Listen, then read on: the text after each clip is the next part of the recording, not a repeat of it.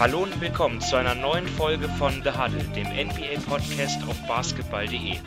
Eine unglaublich spannende und teilweise spektakuläre zweite Playoff-Runde liegt hinter uns und es geht weiter mit den Conference Finals, die in der Nacht auf Mittwoch starten. Und darauf wollen wir in dieser Folge vorausschauen, auf die beiden Serien. Wir, das sind einmal mehr Sven Scherer. Hallo Sven. Hallo Simon. Und Dominik Chesani. Hallo Dominik. Hallo. Mein Name ist Simon Wisser. Ja, wir drei haben uns eine kleine Podcast-Pause gegönnt. Während der zweiten Runde haben wir uns jetzt nicht mehr gesprochen, aber natürlich haben wir die Spiele aufmerksam verfolgt und wir werden sicherlich auf den Verlauf der Zweitrundenserien dann in unserer Vorschau und dann nochmal etwas zu sprechen kommen, mit Sicherheit am Rande.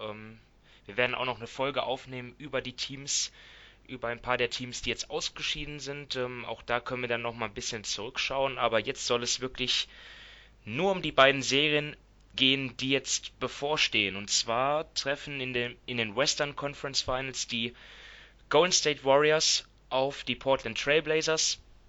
Die Warriors haben ja die Rockets in 6 Spielen ausgeschaltet und die Blazers in Spiel 7 auswärts in Denver gewonnen. Und die Eastern Conference Finals, die bestreiten die Milwaukee Bucks. In 5 Spielen gegen die Boston Celtics gewonnen, gegen die Toronto Raptors, die ja sich durch einen unfassbaren Buzzerbeater von Kawhi Leonard dann knapp gegen Philadelphia durchsetzen konnten. Und wir beginnen mit der Serie Warriors gegen Blazers, denn das ist auch die bereits in der Nacht auf Mittwoch dann beginnt. Und ja, zunächst mal die Frage an dich, Sven. Natürlich jetzt das bestimmende Thema Kevin Durant. Wir nehmen Montagabend auf und es kam eben eine News rein, dass Durant also auf jeden Fall für Spiel 1 ausfallen wird und auch höchst fraglich ist für Spiel 2. Also gehen wir mal davon aus, dass er die ersten beiden Spiele verpasst. Welche Auswirkungen hat das auf die Serie? Ja, gute Frage. Also für mich ist das Entscheidende, welches Blast Brothers sehen wir? Das ganz extreme Beispiel war ja Steph Curry in Spiel 6 gegen Houston, Halbzeit 1 mit 0 Punkten, gerade mal 12 Minuten in Foul Trouble, wie er schon öfters in den Playoffs war, und dann Halbzeit 2 mit 33 Punkten und er hat dann komplett übernommen. Sie können sich natürlich, also Golden State ohne Kevin Durant, nicht mehr diese Totalaussetzer der beiden dann ersten Offensivoptionen leisten, weil so eine Bank-Performance, wie wir in Halbzeit 1 gesehen haben, also dass Iggy 3 von 4 Dreier in der Hinsicht trifft und dass quasi alle irgendwo mitziehen, das können wir sicher nicht über eine gesamte Serie erwarten. Trotzdem gilt für mich Golden State auch ohne Kevin Durant als der Favorit in dieser Serie gegen Portland. Ja, KD ist natürlich ja sozusagen vielleicht der beste Spieler sogar in den Playoffs. Darüber kann man streiten, aber auf jeden Fall spielt er herausragende Playoffs. Mit ihm spielen die Warriors, auch das haben wir schon thematisiert, schon mal einen anderen Basketball. Ne? Mit Durant ist halt derjenige, der auch 1 gegen 1 natürlich Sachen regeln kann wie kaum anderer. Ohne ihn spielen die Warriors anders, also da liegt natürlich viel mehr Verantwortung auf den Splash Brothers mit Stephen Curry vor allem, aber auch Draymond Green, das Pick and Roll zwischen Curry und Green natürlich ja auch eine absolute Waffe. Also ich würde jetzt nicht sagen, dass die Warriors jetzt ohne KD besser sind, auf keinen Fall, aber er ist natürlich dann nochmal eine absolute Top-Option für mich. Die Warriors auch natürlich weiterhin Favorit, für dich auch, Dominik? Ja, definitiv. Also ich glaube, ihr zwei habt schon sehr, sehr viel angesprochen. Ich bin auch auf Stephen Curry gespannt und vor allem, ob er jetzt endlich mal mehr Konstanz in sein Spiel reinbringt. Sven hat es ja schon mit Spiel 6 in Houston erwähnt und eben die Foul-Probleme, die er in dieser Serie dann auch hatte, da kam er dann auch nie wirklich in den Rhythmus rein und Du hast es schon mit dem Pick and Roll zwischen ihm und Draymond Green angesprochen. Da bin ich auch gespannt, wie Portland das verteidigt, denn Houston hat mir in dieser Hinsicht nicht gut gefallen. Da haben sie meiner Meinung nach dann doch einige Fehler gemacht, gerade dann, wenn die restlichen 3 Spieler von Golden State alle auf der Weak Side waren. Da hat dann Houston wirklich immer noch Mann gegen Mann verteidigt, was eigentlich nicht nötig ist, denn dort reicht eine 2-gegen-3 Verteidigung, und dadurch hatte wirklich Draymond Green immer nach dem Abrollen total freien Platz, um zum Korb zu ziehen. Also da bin ich gespannt, ob das Portland besser regelt. Ich bin da dann doch mit Enes Kanter ein bisschen skeptisch. Er hat zwar überraschenderweise in den Playoffs jetzt defensiv nicht so eine schlechte Figur gemacht, wie man eigentlich erwartet hat, aber er hatte natürlich in der ersten Runde gegen Russell Westbrook und Steven Adams, ich sage mal, ein bisschen ein dankbares Matchup, denn die Thunder haben da die Schwächen nicht ausgenutzt. Jetzt gegen Denver hat man dann schon seine Limitationen gesehen. Er war da auch mit minus 28 in seinen 245 Minuten, also gar nicht gut. Und eben, man weiß es schon von früher, wie Golden State, gerade Stephen Curry, ihn immer wieder attackiert hat, mit viel Spacing, ihn dann durch einen Screen eben ein Switch, und dann Curry kann jetzt 1 gegen 1 gegen ihn gehen. Also da bin ich auch gespannt, wie Portland das regeln wird. Und ja, also für mich sind auch die Warriors trotz eben der Verletzung von Kevin Durant der Favorit, und ja, ich glaube auch defensiv passen die Warriors relativ gut zu den Trailblazers, gerade dann, wenn die Stärken der Blazers im Backcourt sind mit Lillard und McCollum. Da haben natürlich die Warriors mit Iguodala und mit Klay Thompson 2 Verteidiger, die auch ein sehr, sehr gutes Niveau haben. Da kann dann Curry sich auch bei Harkless oder Aminu vielleicht mal ausruhen und da dann nicht in Foul-Probleme kommen. Also ich sehe jetzt rein vom Papier her, sehe ich da schon die Warriors klar im Vorteil. Ja, das ist nicht unbedingt ein Hot-Take, den ich jetzt raushaue, aber ich glaube, dass die Denver Nuggets den Warriors deutlich mehr Probleme bereiten könnten. Bei Portland haben wir die Sache, da ist natürlich Damian Lillard, und ja, die Warriors sind jetzt auch kein Team, das jetzt in dieser Postseason bislang in der Defense besticht, aber das, was Damian Lillard den Warriors zufügen kann, und auch CJ McCollum, ich meine, das können Steph Curry und Klay Thompson, glaube ich, noch eher. Also ich weiß jetzt gar nicht, wer die stoppen soll. Also Houston hat da wirklich auch wieder einen sehr guten Job gemacht in der Defense, finde ich, gegen Curry und Thompson, zumindest dann immer über eine Halbzeit. Und bei Portland weiß ich jetzt gar nicht, wer die beiden dann jetzt, wer sich dem annehmen soll. Also ich natürlich kann man sagen, dass jetzt vielleicht Flügelspieler, dass die vielleicht sogar am besten geeignet sind, wie ein Amino oder Harkless. Das sieht man ja auch in diesen Playoffs häufiger, dass die Point Guards zum Teil von größeren Spielern verteidigt werden. Das haben wir auch in der Serie zwischen den Raptors und den Sixers häufig gesehen. Ja, jetzt ist es aber so, dass Harkless und Amino jetzt in Spiel 7 gegen Denver kaum gespielt haben, ja, weil sie einfach offensiv extrem harmlos sind, wirklich schlecht aus der Distanz treffen. Also da fehlen mir bei Portland ganz klar die Two-Way-Player, und bei Kanter kann man natürlich auch die Defense, da kann man auch ein großes Fragezeichen setzen. Sven, siehst du irgendeinen Bereich, wo Portland besser ist als Golden State? Ja, ich sehe eigentlich, besser, sie sind vorsichtiger mit dem Ball, also grundsätzlich sowohl in der regulären Saison, auch man hat es heute Nacht in Spiel 7 gesehen, bei all den Fehlschüssen, die sie hatten, sie haben sehr, sehr wenig Turnovers begangen, und da ist Golden State ja manchmal etwas schlampig, und sie sind auch sehr, sehr diszipliniert, wenn es darum geht, wenig Dreier zuzulassen, also die guten Schüsse irgendeinem wegzunehmen. Für mich ist das auch eher so der Tropfen auf dem heißen Stein. Denn ihr habt ja den Pick and Roll gerade mit Green und Curry irgendwo angesprochen. Ich könnte mir vorstellen, dass was Portland gegen Denver immer mal wieder versucht hat, dass Amino und Harkless quasi Curry bzw. Green dann irgendwo verteidigen, so wie sie es mit Jokic und Murray gemacht haben, und versuchen dadurch mit dem Switch immer einen der Flügelverteidiger da zu haben, das sieht in der Defense, in der Theorie sicher gar nicht schlecht aus. Aber die Wurfleistung von Aminu und Harkless waren wirklich dermaßen bescheiden bis jetzt in den Playoffs, dass Portland ja quasi, um offensiv quasi für Lillard und für McCollum irgendwo Räume zu schaffen, teilweise diese 3 Point Guard Lineups, also mitten um Seth Curry aufgestellt hat. Und gerade wenn ein Durant immer zurückkommt, frage ich mich, okay, wo will ich dann in Seth Curry verstecken?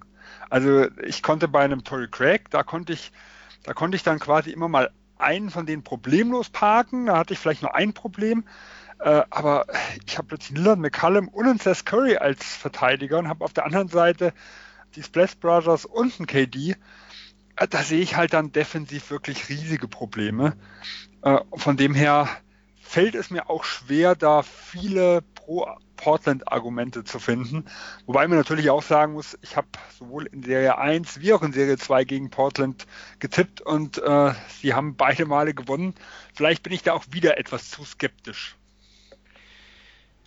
Ja, Dominik, kannst du irgendwas finden, was die Hoffnung macht aus Sicht von Portland jetzt? Also ja, ich glaube, Sven hat da schon einen sehr guten Punkt eben mit ihrer Disziplin angesprochen. Sie sind jetzt auch in den Playoffs das beste oder ich sage mal eines der besten Teams in der Transition Defense. Also da sind sie wirklich enorm diszipliniert und sie haben natürlich auch einen Vorteil.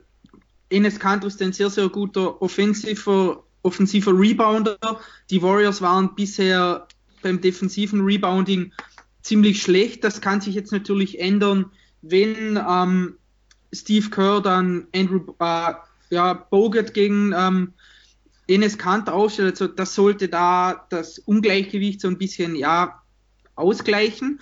Aber eben das Rebounding-Duell, ich glaube, wenn es für Portland gut läuft, dann schränken sie die Transition ein, haben sie sehr, sehr wenige Ballverluste, also das sind mal 2 Punkte, wo sie gut waren und Kanter räumt offensiv das Brett ab. Also ich glaube gerade dass sie viele zweite Punkte erzielen, dass sie aber selbst kaum schnelle Punkte kassieren, ich glaube, das könnte so ein bisschen das Erfolgsrezept sein und eben die Warriors gehen schon das ganze Jahr über mit dem Ball unheimlich schlampig um, sie haben dann auch wieder so ihre Phasen, in denen sie im Endeffekt keine Lust auf das Spiel haben, das Spiel so ein bisschen wegwerfen und wenn Portland da sich die Chancen packen kann und eben dann Lillard oder McCollum da mal in diesen 2-3 Minuten, in denen Golden State schwächelt, heiß läuft, dann könnte ich mir schon vorstellen, dass sich Portland einen Sieg schnappen kann, dass es für einen Seriengewinn reicht, das glaube ich auch nicht, aber ja, deshalb sage ich mal eben, dass sie da in diesen kurzen Sequenzen, in denen die Warriors schwächeln, da Portland wirklich die Chance nutzen muss, um eben den Vorsprung auszubauen.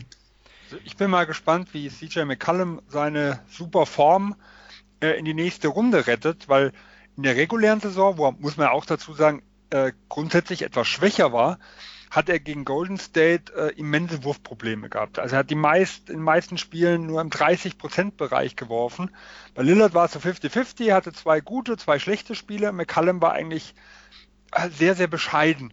Und da frage ich mich, okay, lag das dran, dass er an sich Probleme hatte und dass sich halt gegen Golden State noch ein bisschen stärker zum Ausdruck brachte? Oder ist es jetzt so, dass halt einfach das Golden State Matchup ihm überhaupt nicht liegt, wenn halt ein Iguodala, ein Klay Thompson, je nachdem, wen sie jetzt gegen wen stellen, gegen ihn verteidigt, weil wie gesagt, die letzten 2 Spiele zum Beispiel war ja absolut überragend. Ich habe mir mal überlegt, ob jetzt vielleicht Portland was die Bank betrifft, vielleicht einen Vorteil haben können. Ich meine, wir haben Rodney Hood gesehen, der 2 fantastische Spiele hatte, jetzt aber dann Spiel 7 ja auch verletzt raus musste. Bei ihm habe ich jetzt keinen neuen Stand. Zach Collins hat abgeliefert, sogar Evan Turner hat ein paar Big Plays geliefert, aber die Warriors haben dann nach einem relativ schwachen Start der Bankspieler in der Serie, wo man sich gefragt hat, wie viele Spieler haben die Warriors eigentlich überhaupt da von der Bank, haben sie in Spiel 6 schon beeindruckt, ne? Also da waren dann nicht nur Kevin Looney und Sean Livingston, die da wirklich abgeliefert haben. Sogar Quinn Cook hat sogar noch wieder Lebenszeichen gesendet. Auch Bell Also ich sehe da jetzt auch keinen Vorteil wie Portland, aber ihr habt... Wobei, ganz kurz noch vielleicht auf die Bank, also ich kann deinen Punkt nachvollziehen, auf der anderen Seite bin ich mir nicht ganz sicher, weil einmal ist ja die Frage, wenn KD jetzt zurückkommt, ist das natürlich noch ein Spieler, sagen wir irgendwo mehr, womit sie dann auch ein bisschen mehr Tiefe haben. Das Zweite ist, wir wissen nicht, ob DeMarcus Cousins zurückkommt. Das ist ja auch ist ein Name, der jetzt in den letzten Tagen ins Gespräch gebracht wurde. Und ich glaube, wo ich mir noch ein bisschen unsicher bin, Golden State hat ja, sag ich mal, einen Überschuss eigentlich an Big Man. Also mit, wie gesagt, gerade wenn Cousins zurückkommt, da hast du einen Bogut, dann hast du einen Looney, dann hast du einen Jordan Bell. Die sind aber eventuell gegen Portland deutlich besser zu spielen wie gegen Houston. Weil Portland jetzt ja auch in den letzten Spielen immer wieder mit zwei Bigs, also das sind mit Zach Collins, dann einen Kanter, einen Leonard, also die haben dann teilweise zwei dieser drei Leute irgendwo drauf gehabt. Gerade weil die Flügel halt nicht so funktioniert haben. Wenn Portland auch wieder etwas größer spielt, hat vielleicht dieser Banknachteil, der wirklich da sein könnte, nicht mehr ganz so groß, weil Golden State ihre Big Man wieder mehr Minuten spielen lassen kann, ohne wie gegen Houston da große Defizite zu haben. Ja, also du hast jetzt gesagt, wenn dann Durant zurückkommt, also da muss ich dann schon mal vorweg schießen. Also wenn Durant zurückkommt, dann ist die Serie für mich gelaufen. Also vier All-Stars sind einfach zu viel für Portland. Also es kann wirklich sein, dass jetzt in den ersten zwei Spielen sogar in Oakland, dass Portland einstiehlt, weil, ja, wie ihr gesagt habt, dass die Warriors immer noch so einen Schlendiran manchmal drin haben. Und das wäre jetzt auch wirklich mein Tipp, 4-1, aber spätestens, wenn Durant zurückkommt, ob zu Spiel 3 oder 4 oder so, ich glaube, dann ist Portland chancenlos. Das ist jetzt meine Meinung. Dominik, dann, ich denke mal, wir haben schon das meiste besprochen. Wir können ja jetzt wirklich zu unseren Tipps übergehen. Also ich sag Warriors in 5.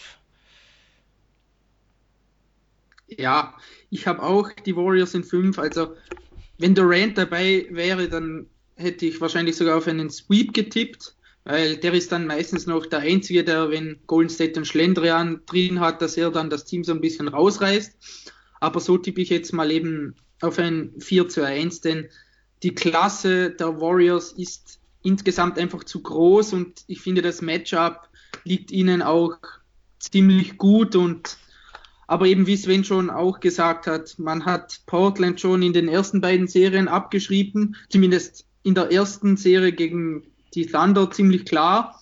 Und sie haben uns zweimal eines Besseren belehrt, aber ich glaube, dieses Mal ist jetzt Schluss. Okay, dann ja. Sven, dein Schlussstatement. Ich habe auch Golden State in 5. Vor allem habe ich das Gefühl, dass Lillard nach der ersten Serie, dass dem ein bisschen die Puste in der Serie 2 ausgegangen ist. Also da fehlte für mich so ein bisschen die Energie, die er irgendwo gegen OKC gezeigt hat. Und das darf er sich eigentlich gegen Golden State nicht erlauben. Ansonsten gibt es maximal einen Schönheitssieg, wenn halt in Golden State gerade die Splash Brothers mal nicht abliefern. Und das haben wir ja in den Playoffs jetzt schon öfters gesehen. Ich meine, das darf ihm ja auch keiner vorwerfen. Also wir hatten in der Serie ein Spiel mit 4-facher Overtime. 2 Tage danach mussten die nochmal ran. Also wieder ran. Generell 7 Spiele, also die Warriors gehen auch ausgeruhter jetzt in die Serie. Müssen wir mal schauen. Also ich traue Portland aus den genannten Gründen einen Sieg zu. Und eigentlich sollten die Blazers ja jetzt schon zufrieden sein irgendwie mit der Saison, weil ich glaube, das hat ihnen kaum jemand zugetraut, jetzt noch Mitte Mai dabei zu sein. Also wir haben es zumindest nicht. Also ich bin mir sicher, dass sie es vielleicht schon sich zugetraut haben, sollten sie zumindest, aber ja, die große Mehrheit der Experten sind ja schon überrascht, oder? Das kann man, glaube ich, sagen. Also für mich auf jeden Fall schon eine gelungene Saison für Portland, egal wie es ausgeht. Ohne Jusuf Nurkic so weit zu kommen, alle Achtung. Ja, dann gehen wir weiter in den Osten. Milwaukee gegen Toronto, auf jeden Fall, ja, etwas, was mich natürlich, oder was alle fasziniert, glaube ich, Giannis Antetokounmpo gegen Kawhi Leonard, zwei der drei oder vier besten Spieler in diesen Playoffs. Und ja, jetzt ist, bevor wir jetzt auf die Teams an sich angehen, ist das jetzt auch so ein faszinierendes Duell, also ist das jetzt auch ein Matchup, was dich fasziniert, Dominik, oder glaubst du, dass wir das gar nicht so oft so viel sehen werden wegen Cross-Matches oder vielleicht irgendwie, dass es andere Matchups geben wird, oder glaubst du, dass die wirklich auch gegeneinander spielen werden? Ja, ich glaube, so vielleicht in der Crunch-Time schon, aber so über das ganze Spiel über kann ich mir zum Beispiel nicht vorstellen, dass Kawhi Giannis immer verteidigt, denn Kawhi muss offensiv in diesen Playoffs so eine Last tragen und da kann ich mir eben nicht vorstellen, dass er dann wirklich, sagen wir mal, über diese 38, 40 Minuten wirklich Giannis dauerhaft verteidigt und vorne dann seine 25 Würfe nehmen muss und keine einfachen Würfe, sondern wirklich schwierige Würfe, und da glaube ich dann eher, dass Siakam abgestellt wird auf ihn, und andersrum kann ich mir auch vorstellen, eben dass Khris Middleton zum Beispiel eher dann Kawhi zu Beginn verteidigt und dann Giannis gegen Ende vielleicht dann, wenn es nötig ist, eher diesen Part übernimmt. Aber ja, eben, ich glaube eher, dass das so ein bisschen aufgeteilt ist, denn wenn sich zwei solch großartige Spieler gegenüberstehen, dann glaube ich eher nicht, dass sie wirklich 40 Minuten immer eins gegen eins gehen, sondern eben, dass da andere Spieler mit einbezogen werden, die den beiden so ein bisschen defensiv die Last von den Schultern nehmen. Ich war ehrlich gesagt ein bisschen schockiert, also wie viel Last Kawhi jetzt wirklich vor allem natürlich im Angriff tragen musste. Also er hat ja 35 Punkte jetzt pro Spiel abgeliefert, er war wirklich herausragend. Also ich muss sagen, ich habe Kawhi Leonard offensiv noch nie, also das ist der beste Kawhi Leonard, den ich offensiv gesehen habe, also überhaupt in seiner Karriere. Und das war aber auch wirklich bitter notwendig, weil vom Rest kam einfach, ja, war ich sehr enttäuscht. Also Kyle Lowry, ja, mal wieder in den Playoffs nicht so gut wie in der regulären Saison. Dann Pascal Siakam hat natürlich ein fantastisches Spiel 1 gehabt, aber in den letzten Spielen hat man dann bei ihm auch gesehen, dass vielleicht die Bühne dann doch ein bisschen zu groß ist noch. Die Bank von den viel gelobten Fred VanVleet war wenig zu sehen. Ibaka hatte ein tolles Spiel 7, aber auch davor ja ein Schwachpunkt. Sven, glaubst du, dass das einfach an Philly lag und du jetzt optimistischer bist, was die Raptors-Spieler außer Kawhi angeht, oder ist das wirklich so, dass Kawhi das alleine wieder regeln muss? Das ist eine gute Frage. Also sagen wir es mal so, in der regulären Saison war Kyle Lowry zum Beispiel gegen Milwaukee ein echtes Problem. Und zwar im negativen Sinne. Für Toronto. Für Toronto, ja. Also er hat von 30 Würfen, die er dort genommen hat, nur 7 getroffen. Also in allen 3 Spielen, wo er teilgenommen hat, kam er gegen die Defense der Bucks nicht wirklich klar. Auf der anderen Seite fand ich den Siakam immer sehr, sehr gut. Weil hier hat halt Milwaukee wirklich das Problem, wen stellen sie irgendwo ab. In Middleton hat so ein bisschen das Problem wie ein Harris auch. Er ist ein bisschen klein, kann da nicht so dagegenhalten. Und so diese Option, die Philly genutzt hat, dass sie Embiid auf Siakam abstellen, was ich am Anfang ein bisschen skeptisch war, was aber sehr, sehr gut funktioniert hat, das sehe ich bei den Bucks halt eher weniger, weil wen willst du dann wirklich abstellen in Lopez? Also du kannst also entweder Giannis gegen ihn irgendwo stellen, dann ist es natürlich für Siakam nicht allzu einfach. So, und dann hast du halt das andere Mismatch irgendwo gegen den Leonard. Und ich glaube, er ist so der wichtigste Spieler, also neben Leonard, für die Raptors. Und dann müssen sie halt hoffen, dass vielleicht auch ein Marc Gasol wieder mit etwas mehr Zutrauen spielt, wie in der Serie gegen Philadelphia, weil bei ihm bin ich mir momentan nicht sicher, wie Toronto ihn am besten einsetzt. Ob man vielleicht nicht ihn mehr mit der Bank bringt und einen Ibaka starten lässt, oder ob man die Line-Up irgendwo beibehält. Weil frage ich mich, wenn er war sehr, sehr zögerlich, was sein Dreier anging. wenn er nicht mit dem Selbstvertrauen, wie damals in Memphis, irgendwo den Dreier nimmt, dann hat Milwaukee das, was sie am liebsten macht, und zwar einen Lopez quasi absinken lassen zum Korb, dann können sie das gegen Gasol machen, weil er war wirklich mehr der, er hat den Pass gesucht, aber überhaupt nicht seinen Wurf. Auf der anderen Seite konnte er die Mismatches irgendwo nicht bestrafen. Also du kannst dann gegen Harris, der nun wirklich ihm körperlich deutlich unterlegen war, das heißt, du hast halt auch die Möglichkeit zu sagen, ich parke in etwas kleineren dann irgendwo gegen einen Gasol. Wenn sie jetzt zum Beispiel mit Giannis mal auf der 5 oder sowas spielen, also dann können sie einen Ilyasova oder vielleicht jemanden halt wirklich da abstellen gegen Gasol und hoffen, dass er auch ähnlich passiv ist wie gegen Toronto. Und deswegen kann ich den Gasol zum Beispiel überhaupt noch nicht einordnen in der Serie. Ich sehe Milwaukee ein bisschen im Vorteil auf jeden Fall, weil sie für mich offensiv oder auch generell einfach für mich das stärkere Team sind, was jetzt die Qualität betrifft. Was ich allerdings für Toronto sehe, ist, ich meine, wir wissen ja, wie die Bucks spielen. Sie nehmen viele Dreier, sie lassen auch viele Dreier zu und beschützen die Zone. Und ja, das ist auch irgendwie so ihr Spiel. Bei Toronto habe ich jetzt aber gesehen, das ist jetzt irgendwie, ja, also die haben schon, auch wenn sie jetzt nicht immer überzeugt haben gegen Philly, sie haben irgendwie die Spiele auch auf mehrere Art und Weisen gewonnen. Also sie haben gewonnen, wenn es bei den anderen Spielern außer Kawhi nicht so rund lief, wenn der Dreier nicht so fiel, haben sie auch schon teilweise Spiele gewonnen. Also ich finde, da sind sie ein bisschen weniger abhängig von dem Distanzwurf. Also ich nehme mal kurz zwei Stats. Also in der Serie gegen die Philly. Die weit offenen Dreier, 31,9%, letzter Platz. Die offenen Dreier, 23,5%, letzter Platz. Eben, da ist noch viel Luft nach oben. Genau, also das ist für mich, wenn sie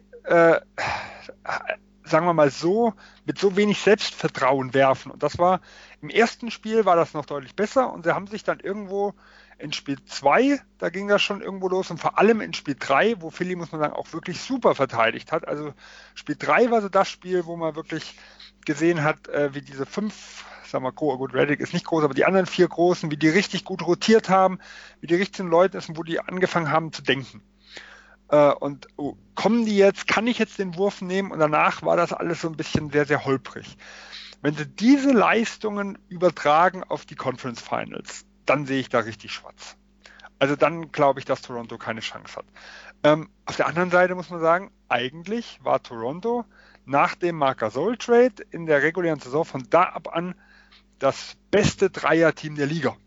Also das ist komplett untypisch, was dort irgendwo gelaufen ist. Können sie mit einer neuen Serie, wo dann halt quasi ja so diese, ja, so vielleicht auch dieser Druck, um Gottes Willen, wir könnten in der zweiten Runde verlieren. Jetzt sind sie zumindest tabellenmäßig her der Außenseiter. Gegen Philadelphia waren sie schon noch der klare Favorit. Wenn vielleicht dieser Druck irgendwo weg ist, vielleicht finden sie dann wieder ihren Flow, den sie aus der regulären Saison hatten und auch teils in der ersten Runde gegen Orlando, da sah das auch noch deutlich besser aus. Wenn sie das irgendwo wiederfinden, dann hat Toronto eine definitive Chance. Wenn sie so werfen wie gegen Philadelphia, sehe ich da schwarz. Ja, ich glaube, ein psychologischer Faktor spielt da auch mit rein. Jetzt durch dieses Ende der Serie mit diesem Buzzerbeater, das kann natürlich auch beflügeln. Vielleicht haben sie dadurch die Dämonen vertrieben aus den, immer dieses, was sich immer wiederholt hat in den letzten Jahren, immer zu scheitern, dann wenn es drauf ankam und wo man sogar dann Favorit war gegen Cleveland und dann trotzdem chancenlos war. Also vielleicht hat es da jetzt Klick gemacht, aber das können wir natürlich jetzt vor der Serie unmöglich vorhersagen. Dominik, welche Faktoren siehst du da noch von Relevanz jetzt? Ja, eben, wie spielbar eigentlich Marc Gasol auch in der Defense ist, denn Gasol hat jetzt gegen Embiid oder auch gegen Vucevic eigentlich sehr gut ausgesehen, die aber dann auch so ein Stück weit die klassischeren Center sind, also mit ihrem Back-to-the-Basket-Game, die das eher machen. Jetzt hat er mit Brook Lopez einen Spieler, der fast eigentlich an der sehr, sehr oft an der Dreierlinie zu finden ist, als wirklich das Spiel enorm breit macht. Was macht Gasol da? Geht er mit ihm raus? Lässt er ihm Platz? Und da finde ich, hat das Sven schon angesprochen, inwiefern, Sven hat es ja mit der Offense gesagt, mit Gasol, ob da Ibaka nicht vielleicht sogar die bessere Lösung wäre. Und auch defensiv glaube ich, dass das eine Überlegung wert wäre, denn klar, Ibaka hat athletisch abgebaut, aber er ist immer noch mobiler als Marc Gasol und ich glaube, da ich würde es eher in Kauf nehmen, wenn dann Brook Lopez mal in den Low Post geht und sich aufpostet gegen Ibaka, dass er das vielleicht ein-, zweimal macht, da würde ich ihm eher den Wurf geben, als ich nicht wüsste, wie Marc Gasol immer wieder so weit draußen am Perimeter verteidigen muss, dadurch dann auch den Weg für Giannis relativ weit aufmacht, weil eben Gasol nicht schnell genug ist, um dann wieder Richtung Korb zurückzugehen und die Zone zu schützen. Also ich glaube, das ist auch so ein Punkt, dass durch das ganze Spacing, das Milwaukee eben mit allen vier Spielern rund um Giannis bietet, dass es dann relativ schwer wird für einen klassischeren Center da wirklich einen großen Impact zu haben. Ich habe einen Gegenvorschlag mit absolutem Desasterpotenzial. Aber einfach mal was mir einfach mal durch den Kopf gegangen ist. Wenn ich versuche, Marc Gasol auf Giannis zu setzen und Siakam raus auf Lopez. In Boston hatten wir es mit Baines probiert. War jetzt nicht eine super Variante, sag ich mal, irgendwo. Also Horford war sicher der deutlich bessere Verteidiger. Aber irgendein Tod muss man sterben, wenn es soweit ist. In der regulären Saison können wir zumindest eins sehen. Die 3-1 hat Milwaukee diese Spiele gewonnen. Also man muss sagen, alle ohne Marc Gasol. Deswegen ist natürlich dieses Szenario, ein Gasol gegen Giannis zu stellen, gab es in der regulären Saison nie. Aber in allen drei Spielen, die Milwaukee gewonnen hat, haben sie durch ihre Tiefe gewonnen. Also im allerersten Spiel waren zum Beispiel weder Giannis noch Leonard dabei, deswegen ist das sehr, sehr schwer zu beurteilen, aber grundsätzlich haben sehr, sehr viele Spieler zwischen 9 und 19 Punkte gemacht. Ich habe es mir aufgeschrieben, im zweiten Spiel 7 Bucks zwischen 9 und 19 Punkte und im letzten Spiel 7 Bucks zwischen 10 und 19 Punkte. Das einzige Spiel, was Toronto gewonnen hat, war das, wo Giannis 43-18 aufgelegt hat. Also wo er absolut dominiert hat, dafür aber das Drumherum nicht wirklich so gepasst hat.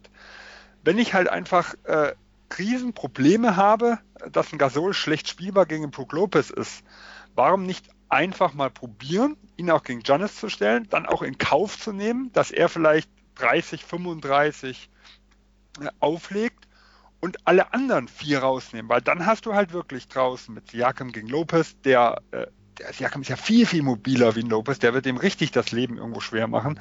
Hast einen Leonard gegen Middleton, der auch extrem heiß laufen kann, quasi den besten Verteidigern gegenüberstellen und dann halt, wie gesagt, das Backcourt, je nachdem wie fit jetzt Brockton ist, ob er schon startet und Bledsoe quasi gegen in Green und Lowry, dann hast du halt wirklich die Frage, okay, wie sehr kann dir ein Giannis wehtun? Und da würde ich vielleicht Gasol besser sehen wie irgendwo als den Ibaka, weil beweglich sind sie beide nicht, aber Gasol ist schon ein Brocken irgendwo und ist halt schon clever, intelligent, kann vielleicht mal einen Charge irgendwo mitziehen und versuchen halt die anderen irgendwo zuzumachen, damit man nicht quasi von den Außenspielern geschlagen wird. Ja, ich meine, du hast aber eben natürlich auch schon die Möglichkeit angesprochen, vielleicht Giannis auf die 5 zu stellen und dann hat Milwaukee ja noch viele weitere Optionen mit Mirotic, mit Ilyasova. Ja, aber dann muss ich ja auch, also dann kann ich ja, gegen Mirotic kann ich ja einen Gasol eigentlich auch nicht stellen. Ja. Also dann muss ich ja auch einen Siak, also das Problem Mirotic oder Lopez ist jetzt für die Defensive ein ähnliches, ich kann bei beidem ja einen Siakam irgendwo gegenstellen. Die haben ja eine ähnliche Rolle. Ein Mirotic ist ja eher sogar nochmal der mal ein Dribbling irgendwo gehen kann, also das wäre vielleicht ein Siakam noch wichtiger, wie jetzt gegen Brook Lopez, wo du halt einfach nur das Risiko hast, dass er über einen drüber schießt. Ja, aber du hast ja auch die Tiefe erwähnt, ne? Also da ist halt Milwaukee klar im Vorteil, weil jetzt einfach Toronto die Reservespieler in den Playoffs wirklich nicht sehr verlässlich waren. Und da habe ich irgendwie ein besseres Gefühl, was die Bucks angeht, auch dass Budenholzer dort mehr Möglichkeiten hat, auch irgendwelche Adjustments zu machen, während bei Nick Nurse, ja gut, was hat er für Optionen? Vor allem im Angriff, da wird es auf Kawhi ankommen, Lowry muss man mal abwarten, Siakam muss man mal abwarten, also da kann Toronto wirklich auch nur auf eine neue Serie hoffen, weil VanVleet und Powell zum Beispiel und vielleicht kommt ja Anunoby zurück, der könnte eventuell im Laufe der Serie wieder da sein. Die haben gegen Philadelphia unsere Erwartungen absolut nicht erreicht. Also wir hatten ja den ganz klaren Vorteil eigentlich für Toronto gesehen, die Bank, also nicht die Starting Five. Ja. Und die ersten, ich weiß nicht, waren es 3 oder 4 oder sogar 3 oder 4 Spiele war die Bank Philadelphias deutlich stärker. Ja. Also die ersten 3 Spiele hat Ibaka überhaupt nichts auf die Reihe bekommen. Und VanVleet über die ganze Serie kaum was. Der hat mal ein paar gute Minuten heute im ersten Viertel gehabt, wo er defensiv sehr aggressiv war und Turnovers forciert hat und dementsprechend da auch einige leichte Punkte ermöglicht hat.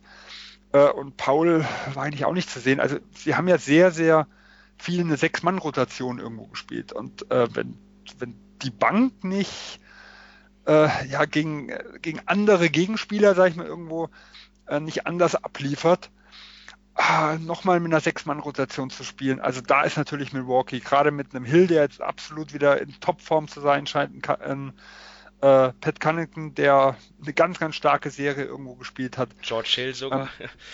Genau, der hatte ich gerade, genau. Also dann hat natürlich Milwaukee einen ganz, ganz klaren Vorteil in der Hinsicht. Hast du dann noch einen anderen Punkt oder willst du schon zu deiner Prognose übergehen?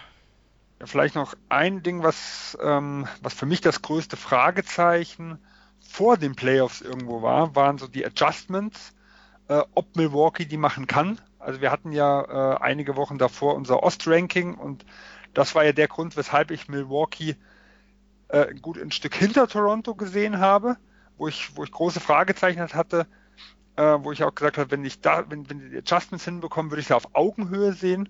Und da hat man gegen Boston schon eine gute Vorstellung abgeliefert. Also gerade nach dem sehr, sehr schwachen Spiel 1 haben sie ihre Defense umgestellt, haben mehr geswitcht. Brook Lopez nur zwar selten, aber zwischen 1 und 4 war das deutlich häufiger zu sehen. Haben insgesamt ihre Rotation ein bisschen angepasst. Und da hatte ich ja, wie gesagt, große Fragezeichen vor der Saison, weil das war so nicht die Stärke des Spurs-Systems, wo ein Bud ja herkommt, und auch in Atlanta war das immer so ein bisschen dürftig. Also da hat er schon ein paar Fragezeichen beantwortet. Von dem her habe ich jetzt aufgrund der besseren Tiefe die Bucks in 7. Aber ich denke, es wird eine harte Serie. Ja, Dominik, du hast jetzt viel zugehört. Wie lautet dein Fazit? Ja, also ihr habt schon beide so ziemlich alles gesagt. Also da kann ich nicht viel beisteuern. Ich glaube auch, dass Toronto eher was versuchen muss als Milwaukee, um die Serie zu gewinnen. Und da fand ich die Idee von Sven mit Gasol auf Giannis eigentlich gar nicht so uninteressant, denn eben halt stoppen kannst du ihn kaum, denn entweder ist er schneller als du oder er ist körperlich besser als du, und bei Gasol wäre er natürlich schneller und athletischer.